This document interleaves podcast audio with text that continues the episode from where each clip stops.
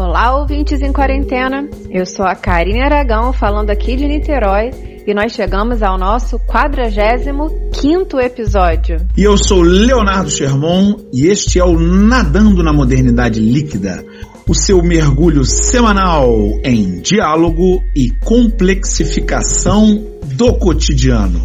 E hoje nós conversaremos com a professora, psicóloga e pesquisadora Ana Cláudia Maia, graduada em psicologia pela FAMAT, especializada em ciências da religião e ensino religioso pela Faculdade do Mosteiro de São Bento e que cursa o mestrado em ensino pela Fiocruz.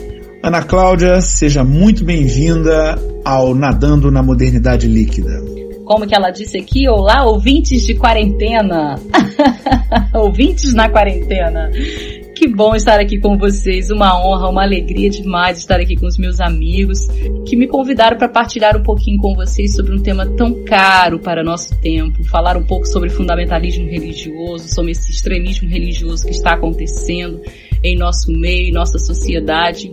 E temos uma expectativa de que a partir desse nosso diálogo aqui, pessoas mais tolerantes, pessoas abertas ao diálogo, saiam, né, formados daqui pelo menos a fim de ouvir o outro, de conversar, de fazer esse diálogo amistoso entre as diferenças. Essa é a nossa expectativa para o nosso diálogo aqui do Nadando na Modernidade Líquida. E neste primeiro episódio, nós trataremos no início das questões relacionadas ao fundamentalismo religioso, as possibilidades de que a religião seja uma coisa boa na vida das pessoas, mesmo em casos em que ela traz muito mal.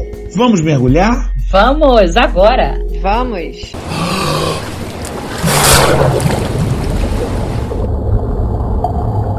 Recentemente, na França, em Nice, um atentado de um fundamentalista islâmico levou à morte três pessoas, uma delas degolada. Esse crime, infelizmente, é uma repetição, de certa forma, de um outro crime que aconteceu no mês passado, em que o professor Samuel Paty foi também assassinado por um islâmico fundamentalista, revoltado com o fato do professor, em uma aula sobre liberdade de expressão, ter apresentado aos seus alunos charges que representavam o profeta Maomé. Isso não é exclusividade da França. Aqui no Brasil, o pastor Silas Malafaia, quando da equiparação do crime de homofobia ao crime de racismo, ele disse que racismo é condição e homossexualismo é comportamento. Equiparar é uma vergonha. E completou dizendo que é necessário separar homofobia de liberdade de expressão.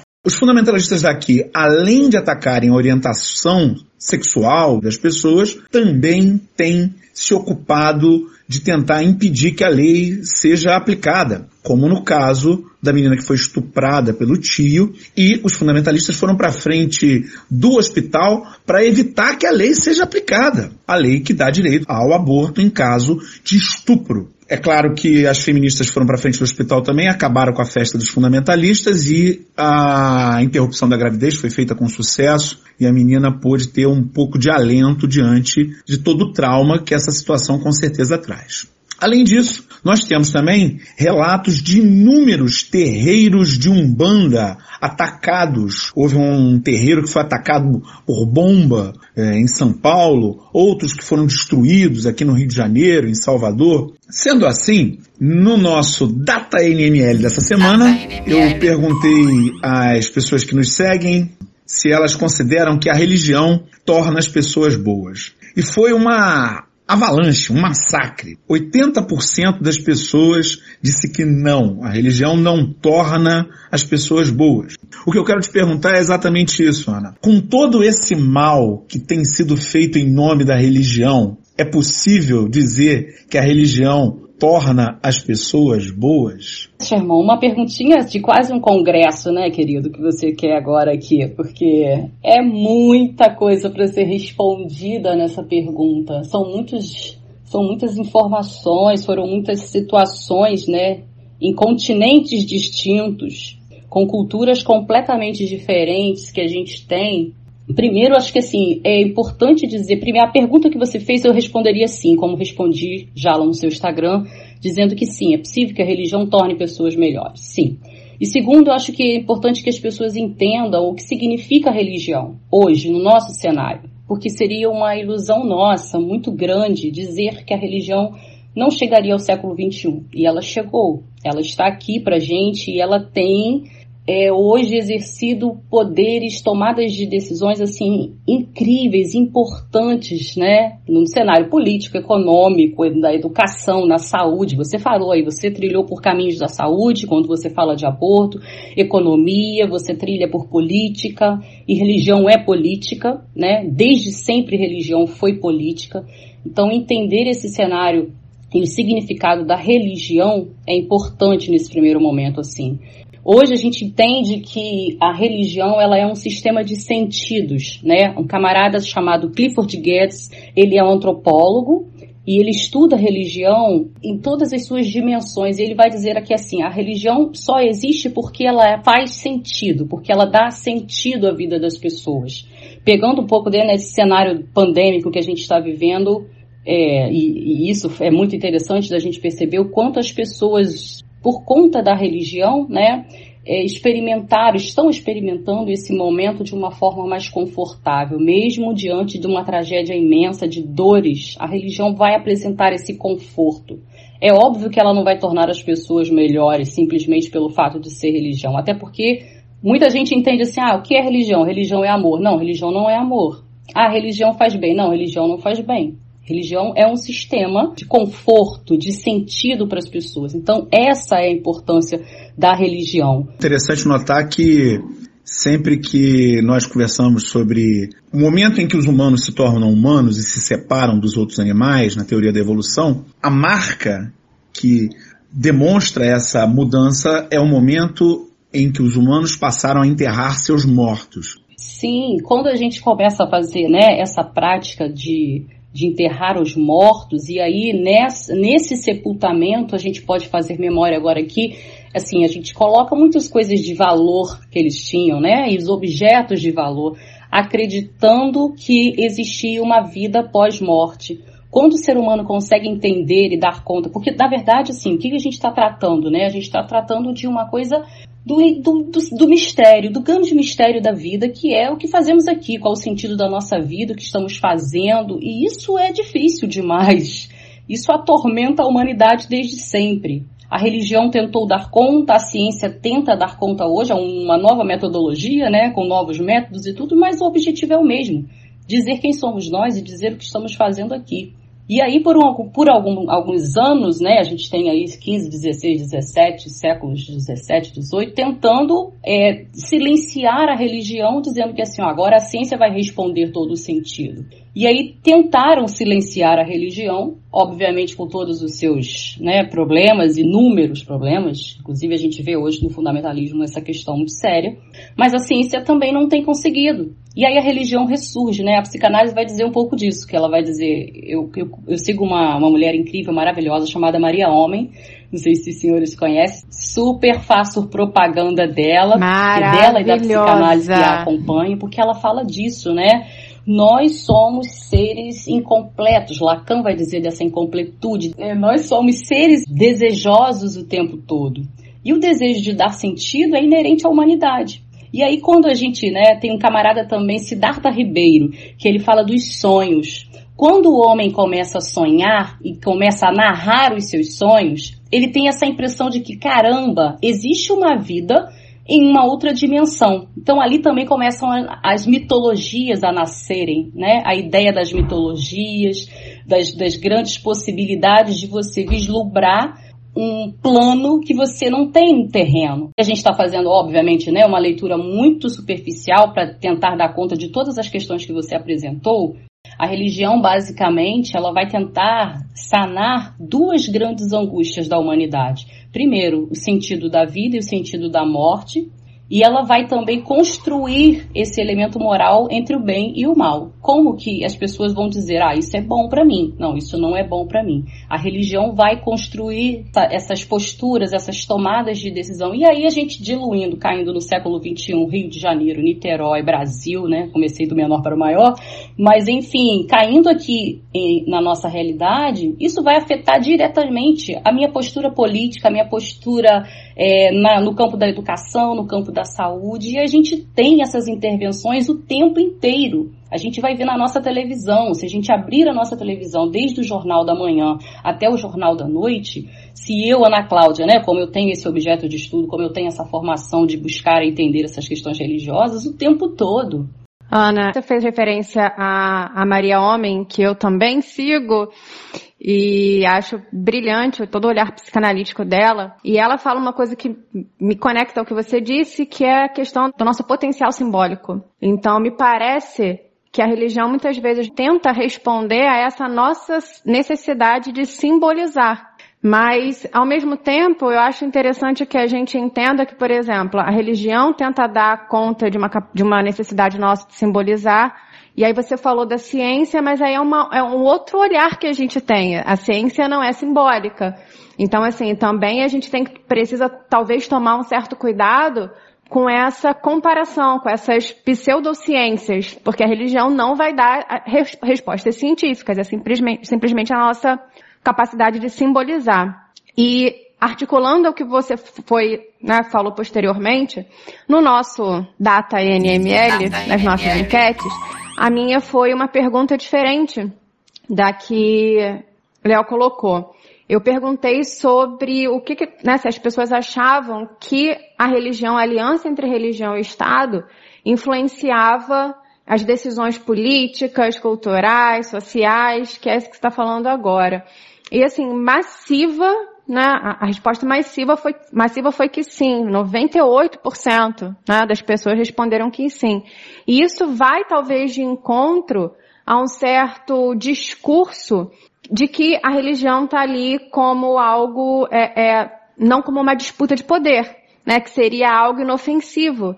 E na verdade a gente vê que não é, né? Nessas situações que, que colocou na introdução, no momento em que a gente tem hoje, 2020, nas nossas candidaturas municipais, mais de 8 mil candidatos que usam títulos religiosos no nome. E o presidente da República foi eleito com um lema religioso. Com um lema religioso. Ontem eu estava né, aqui em Niterói, passou um carro de som com, com uma, é, uma expressão que me deixou impactada, que foi vote em fulano, não, não, vou dar nomes, que vai operar a democracia cristã. Eu fiquei, meu Deus, como assim, né?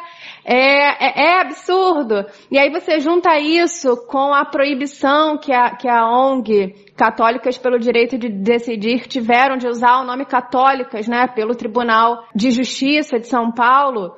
E tudo isso vai mostrar pra gente que realmente tem aí uma disputa de poder, não existe neutralidade. Sim, e acho que assim, tudo isso que você tá falando, Karine, tem, tem, tem muito a ver da necessidade de. Vocês estão fazendo isso hoje, vocês são, nossa, importantíssimos nesse espaço de, de debate, de conversa, de levar aos seus ouvintes, né, essa possibilidade, porque durante muito tempo, né, e alguém ganhava com isso, alguém ganhava muito com isso, houve aquele papinho de que assim, a religião não se discute. Religião e política não se discute. Por que esse silêncio? E aí, justamente nesse silêncio, sorrateiramente, é, foi se construindo. A gente tem hoje uma pancada evangélica dentro de um espaço onde né, o Sherman já disse aí, a nossa Constituição prevê total liberdade religiosa. Eu tenho três princípios básicos na Constituição. Eu posso ter religião, eu posso não ter religião e eu posso mudar de religião. E aí a gente entra nessa, num, num, pensamento assim, pensar, repensar essa questão missionária. Que dinâmica missionária é essa que eu tenho hoje? Que ela está mais para uma apropriação, está mais para eu poder colonizar novamente um, um, espaço, um público, um território, do que de fato trazer conscientização, democracia para um, um espaço. Ana, para quem não é do ramo, o que, que você quer dizer quando você usa a expressão dinâmica missionária? dinâmica missionária, Sherman, quando a gente tem as lideranças e assim, as lideranças pegaram isso, né, que a Karine disse agora, as lideranças religiosas, e aí a gente trata de todas elas, né, assim, pelo menos porque a gente está falando aqui de um país com uma expressão religiosa absurda. A gente tem aí evangélicos, católicos, espíritas, umbandistas, candombrancistas, wiccas, a gente tem muita gente ligada às questões religiosas no poder, na política, que eu estou dizendo, né? E aí eles pegaram essa expressão esse desejo de catequizar, né, levar essa missão, ser missionário, e aí você entra em comunidades indígenas, comunidades quilombolas, você vai entrando nas periferias, e ali você não vai evangelizando, né? Você vai numa perspectiva missionária de catequizar e gerar um exército evangélico, neopentecostal, católicos, espíritas. Então, a, até que ponto existe né, essa, essa, essa clareza de ser de fato um espaço de democracia, de você apresentar a necessidade de você estar engajado no partido, na política nacional, porque a gente vê claramente, né? O Sherman falou agora aqui pra gente. Eu fico assim, eu fico louca. Eu nunca tive tanto material de trabalho. A cada semana eu, eu reservo aqui inúmeras, inúmeras notícias, né? Mensagens e artigos que estão sendo produzidos por conta desse cenário que a gente está hoje, político, religioso. O quanto a religião tem hoje afetado diretamente as nossas questões políticas. Se você vê a campanha política, é, é óbvio, né? É óbvio, tá claro ali. E eles inteligentemente pegaram essa, essa força da religião para fazer política agora. Tanto que nós temos agora na próxima, né, eleição aí católicos se unindo a evangélicos e trazendo, né, a pauta família, conceitos conservadores que eles elencaram como importantes e são de fato conceitos que vão segurar o eleitorado que vão fazer acontecer e eu não vou ficar nem pouco surpresa se fizermos uma repetição aí de candidatos, porque é um público muito grande que a gente tem, é um público muito grande que vai votar no ideal que aquela pessoa representa. A Maria Homem, inclusive, fala isso, né? Acho que é uma coisa legal que ela fala, assim, do profetismo que a gente tem atualmente. A necessidade de vozes que a gente tem hoje, né? Não só os evangélicos, a gente tem muito, mas a gente tem no mundo católico também, não, por exemplo, agora lembrei da Flor de Lis, né? Não foi à toa que ela foi eleita com o maior número de votos no estado do Rio de Janeiro. Deputada federal com o maior número de votos. E olha o desfecho que a gente tem dessa profeta desse novo tempo, né? Que desfecho, nossa, um filme de terror. Um filme de terror, mas as pessoas acreditavam. Não, e não só ela, né? Mas o chefe dela também, Harold de Oliveira, que foi senador, é o dono da empresa a qual ela fazia parte como membro do elenco da empresa de, de cantores gospel, o Harold Oliveira é um grande, um grande propagador, um grande propagador de ideias negacionistas da Covid. E, infelizmente, óbvio, infelizmente e ironicamente, acabou falecendo de Covid. Um, uma pessoa com esse poder e influência poderia muito bem fazer a trajetória dele num, num caminho completamente diverso. É, é triste a gente ter que falar isso de alguém que já morreu, mas ele disse que o isolamento social era inútil e defendia o uso de cloroquina, que é um remédio que sabidamente não serve para esse tipo de tratamento. Eu fui atraída por esses estudos, né? Eu me formei em psicologia. E aí, no meu primeiro episódio de, de experiência de estágio, eu fui a uma cirurgia no, no Hospital Antônio Pedro, a gente estava estudando um pouco anatomia, e aí eu fui convidada a assistir um episódio de, de um atendimento de emergência de um menino que tinha caído de um, um terraço, de uma varanda, enfim, e ele tinha perda de muito sangue. E aí ele foi fazer a transfusão de sangue, precisava fazer de imediato, e aí ele não pôde, não recebeu autorização dos pais. E aí na hora, né, a equipe médica ficou toda muito assustada, falou assim, olha, se não fizer a transfusão agora, ele vai a óbito. E os pais, muito convictos, disseram, não, nós não queremos a transfusão agora, porque eles tinham uma relação com a religião muito grande. E aí eu simplesmente fiquei muito impressionada como ela tem esse poder essa convicção, como a religião tem essa força. As lideranças pegaram essa palavra que você disse, né? O poder de influência e eles estão construindo um exército de fato, né, não é exagero quando eu falo um exército, porque isso vem de uma tradição judaica, essa ideia do exército, desse império que se constrói, desse grupo, e eles têm, começa, o fundamentalismo começa dentro desse imaginário de que assim, o meu exército precisa lutar contra o seu exército, o meu grupo é melhor do que o seu grupo, nós temos a verdade absoluta. E aí a gente tem esse cenário hoje quando você fala dessa menina do aborto, que era uma menina, né, uma criança na idade da minha filha, menor do que a minha filha, eu tenho crianças aqui em casa e fico imaginando, né, ela foi pouco valorizada, mesmo a menina em si. Ninguém falava sobre ela. Ninguém dava carinho, afeto, atenção, cuidado a essa menina. E ela é a ponta de um iceberg. A gente sabe o que tem acontecido no Brasil. A gente sabe, né, assim, nós temos aqui, me parece que o aborto é a questão que ocupa o quinto, né, no ranking aí de mortes no nosso país, maternal. A gente tem aí muitas meninas morrendo por conta de abortos clandestinos, por conta da falta desse cuidado. Então é preciso falar sobre isso. E aí, em contrapartida, a gente tem os exércitos lutando contra as suas verdades. É interessante você falar de exército, porque em 2015 a Igreja Universal do Reino de Deus lançou um projeto de formação de pastores cujo nome era Gladiadores do Altar. E as fotos dos gladiadores do altar são aquelas pessoas formadas, todas com a mesma roupa e, e, e, em posição de sentido. Eu venho de uma família evangélica. Se alguém me diz que está fazendo curso para pastor, está indo para seminário, essa coisa toda, eu nunca vou pensar que a pessoa está marchando e está fazendo ordem unida.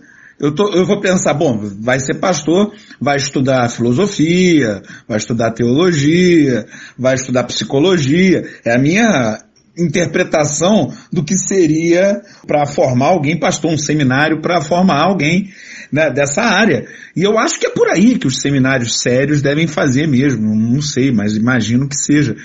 E, e, e de repente, pô, gladiadores do altar, gladiadores, jura, você vai pregar o amor sendo um gladiador. Gente, os gladiadores matavam e morriam numa arena lá em Roma Antiga. Que isso, gente?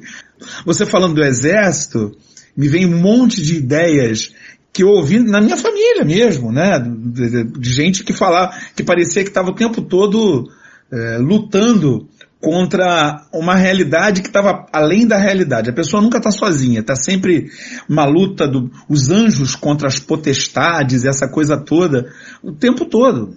Isso vai muito ao encontro do que a Ana colocou no início, que é a questão de dar sentido à vida, né? Essa ideia de que você está lutando, você é importante porque você faz parte de um grupo superior que está lutando é, pelo exercício do bem contra o mal. Essa necessidade do coletivo, de eliminar, de aniquilar o que seja inimigo, essa imagem do gladiador. Enquanto você falava, sabe o que me vinha à cabeça? O filme A Onda. Né? Parece que a formação é aquela formação do vamos fazer tal sinalização, vamos vestir tal camisa e combater os nossos inimigos. E aí a gente vê que certos valores que são é, é, colocados, enfim, é, por muitas religiões também, de, de, de amor, harmonia, isso, isso vai se perdendo né, nessa causa por eliminar tudo que seja mundano. Diante disso que Karine pontuou, eu queria te perguntar, Ana, mais especificamente sobre fundamentalismo, por que, que as pessoas embarcam nessa? E diferentemente do que o senso comum apresenta, não são pessoas com pouco estudo, não. É gente de todo tipo, com todos os níveis socioculturais, que embarcam no mais profundo fundamentalismo religioso. Em pleno 2020. Por quê? As pessoas embarcam, me parece, porque as pessoas precisam criar seus deuses, né? As pessoas precisam de algumas respostas para silenciar as suas questões, para silenciar as suas angústias. E aí elas embarcam. E aí é totalmente democrático. De fato, é isso que você falou. As pessoas das mais distintas, né, classes, elas vão ter nós temos aí grandes templos religiosos neopentecostais dos empresários. A gente tem cultos dos empresários, né? De pessoas que têm, assim, uma questão financeira muito grande, muito bem é, já resolvido e estão aí, estão aí, porque a, a religião vai dar essa resposta para as pessoas, né? Aí eu usei o, o exemplo do hospital, por exemplo. O que, que a ciência apresenta para você e o que, que a religião traz? Qual é aquela que vai te deixar muito mais confortável? É um pouco do que a religião vai te apresentar. A ciência vai chegar para você e vai falar assim: olha, fizemos tudo o que foi possível, procedimento cirúrgico foi feito e agora nós não temos mais o que fazer. E aí a liderança religiosa, a proposta da religião, aquele livro sagrado, aquele imaginário religioso chega para você e apresenta um outro caminho apresenta a possibilidade de uma vida eterna, de um céu, de um paraíso. Então isso tudo é muito mais atrativo, é muito mais atraente para a humanidade a possibilidade de você ter uma vida pós-morte. É muito mais atrativo você ter a possibilidade de ser rico tal como aquele seu pastor é.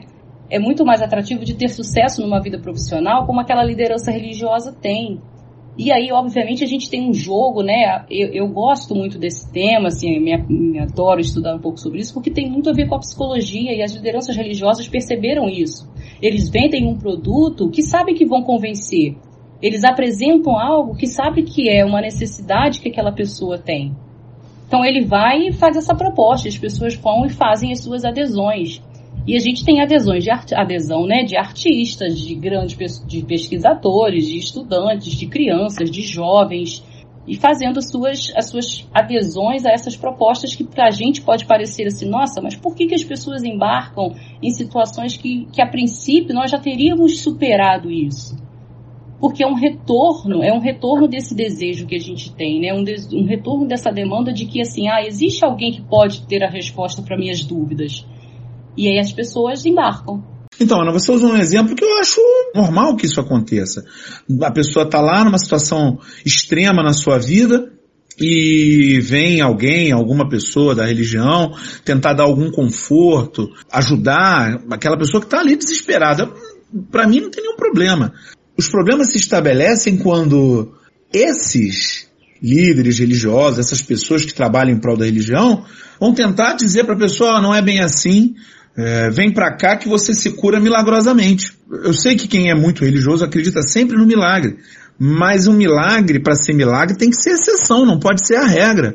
E se o médico está falando que o caldo entornou, é porque o caldo entornou. E, infelizmente, o que eu vejo com muita frequência é a pessoa acreditar numa história dessa de cura milagrosa, de ganhos materiais e financeiros milagrosos, e depois, quando entende que aquilo não, não, é, não vai ser daquele jeito, na hora que a realidade se impõe, a queda é muito dura.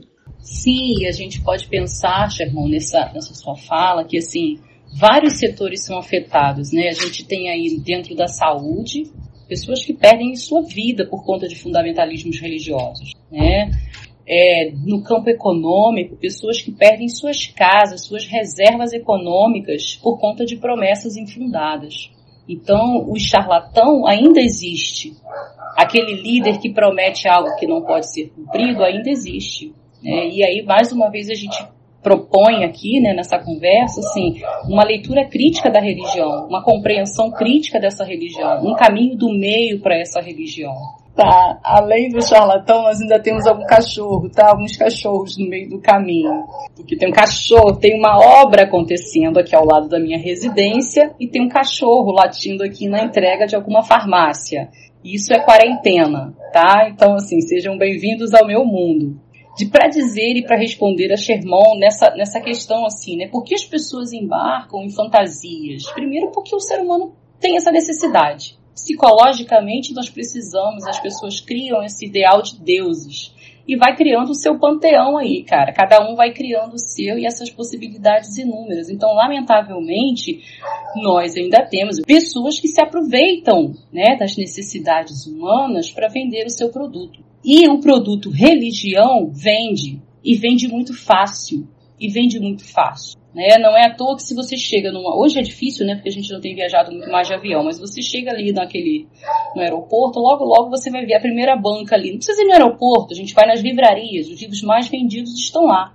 Jesus Cristo, ele faz toda a diferença, tenha sucesso no seu negócio financeiramente a partir dos princípios cristãos, são coisas assim mais alucinadas possíveis que as pessoas vêm. É muito interessante, Ana, porque um dos componentes da, do currículo de história, que é a reforma protestante, a gente ensina sobre a simonia, que era praticada ali no finalzinho da Idade Média, início da Idade Moderna, e a gente coloca como uma das razões para a revolta de Lutero em relação à Igreja Católica naquele momento. Lutero, que era um padre da Igreja Católica. E a simonia, para quem não conhece o termo, é basicamente a ação de vender um artigo que seria supostamente religioso, milagroso. E o que tem de gente em comportamento simoníaco na televisão é uma enormidade. É água disso, óleo daquilo sendo vendido. Tinha uma vassoura no outro dia sendo vendida aí num desses programas. Uma vassoura que ia varrer o mal para fora da sua casa. E a vassoura para varrer o mal pode ser vendida, mas a vassoura das bruxas queimadas. Então é, é bem assim, o que me atende eu posso posso simbolizar. E a gente às vezes perde a dimensão que essa venda de objetos religiosos é um mercado. É Sim. a movimentação de um mercado. Sim. E uma apropriação também, né? Assim, estamos num país altamente sincrético, né? O sincretismo religioso é muito forte, é nosso, tá aqui, é nosso, é povo. E isso acontece de maneira clara. Mas, mas as lideranças não dizem isso, né? Se você vai hoje, né? O seu irmão certamente fez esse passeio aí à Terra Santa, né? Existem terras sendo vendidas de lá o templo de Salomão, nada mais nada menos, foi trazido as pedras de lá.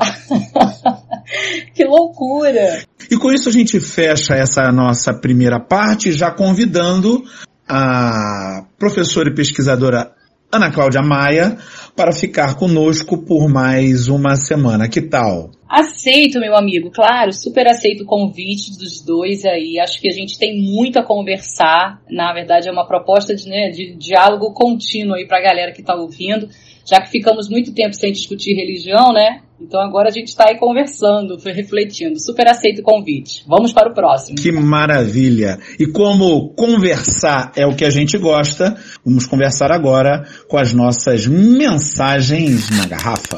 E nessa semana, para começar esse momento das mensagens na garrafa, a gente gostaria de avisar a vocês, ouvintes queridos, que na semana passada houve um problema na nossa distribuição uma das nossas plataformas de distribuição, uma das mais fortes, que é o Spotify, acabou operando com um arquivo corrompido.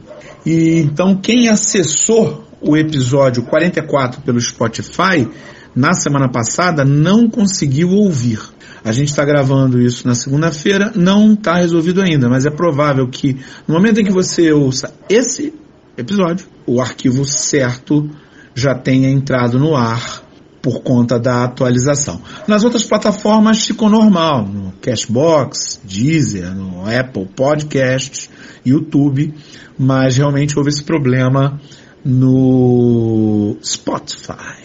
Visto isso, a solução será que você maratone os episódios 44 e 45 do seu podcast preferido de ciências humanas aplicadas ao cotidiano. Ouvintes! Chegou a sua vez! O Nadando na Modernidade Líquida vai fazer aniversário. E será também o nosso episódio 50 e o último episódio da nossa primeira temporada. E já que vai fazer um ano, Leonardo Sherman vai comemorar. Lógico, com bolo, velhinha e tudo, compromisso feito. E para nós comemorarmos de uma maneira espetacular, nós queremos convidar vocês para falar conosco de uma maneira mais direta. Muitos dos nossos ouvintes nesse nosso tempo de podcast falam que quando nos ouvem sentem vontade de dialogar com a gente, de responder as nossas perguntas, de nos fazer outras perguntas, de interagir. Então, para comemorar o nosso um ano de episódio, a gente gostaria de fazer esse convite para que vocês realmente pudessem entrar no nosso programa. Então, o pedido é, para quem quiser, fazer um áudio de 20 segundos com uma pergunta, com uma interação, com alguma questão que possa ser discutida no nosso episódio 50. A ideia é que a gente reúna esses áudios dos nossos ouvintes e que a gente possa discutir essas perguntas no nosso episódio 50. Então fica o nosso convite aqui para você que sempre quis participar do Nadando no Modernidade Líquida. Essa é a hora. As nossas regras são simples. A primeira, a Karine já falou, um áudio de até 20 segundos. Segundo, acesse uma das nossas plataformas de contato e mande esse áudio por lá. E aí, a sua voz estará conosco aqui com as suas perguntas e comentários e sugestões. E quem sabe, hein, Karine? Até haverá elogios, hein? Nossa! Muitos, muitos mistérios para o nosso episódio 50. E se você quiser mandar a sua mensagem, dialogar com a gente, é só nos contactarem nas nossas redes pessoais, Karine Aragão Escritora, Léo Sherman, ou nas redes do nosso podcast, nosso Instagram, NML Podcast, nosso Facebook e YouTube, Nadando na Modernidade Líquida, nosso Twitter na Líquida e nosso TikTok, NML Podcast também. E por favor, você que acessar uma dessas redes, dê um like a quem precisa. O seu like é muito importante para a nossa divulgação. Um beijo no coração de vocês, ouvintes, e até semana que vem. Valeu, galera. Mantenham-se em segurança. As festas de final de ano se aproximam e é preciso pensar muito bem no que vai ser feito nesse caso. Lembrem-se de usar máscara, manter as mãos limpas e achatem a curva e até semana que vem.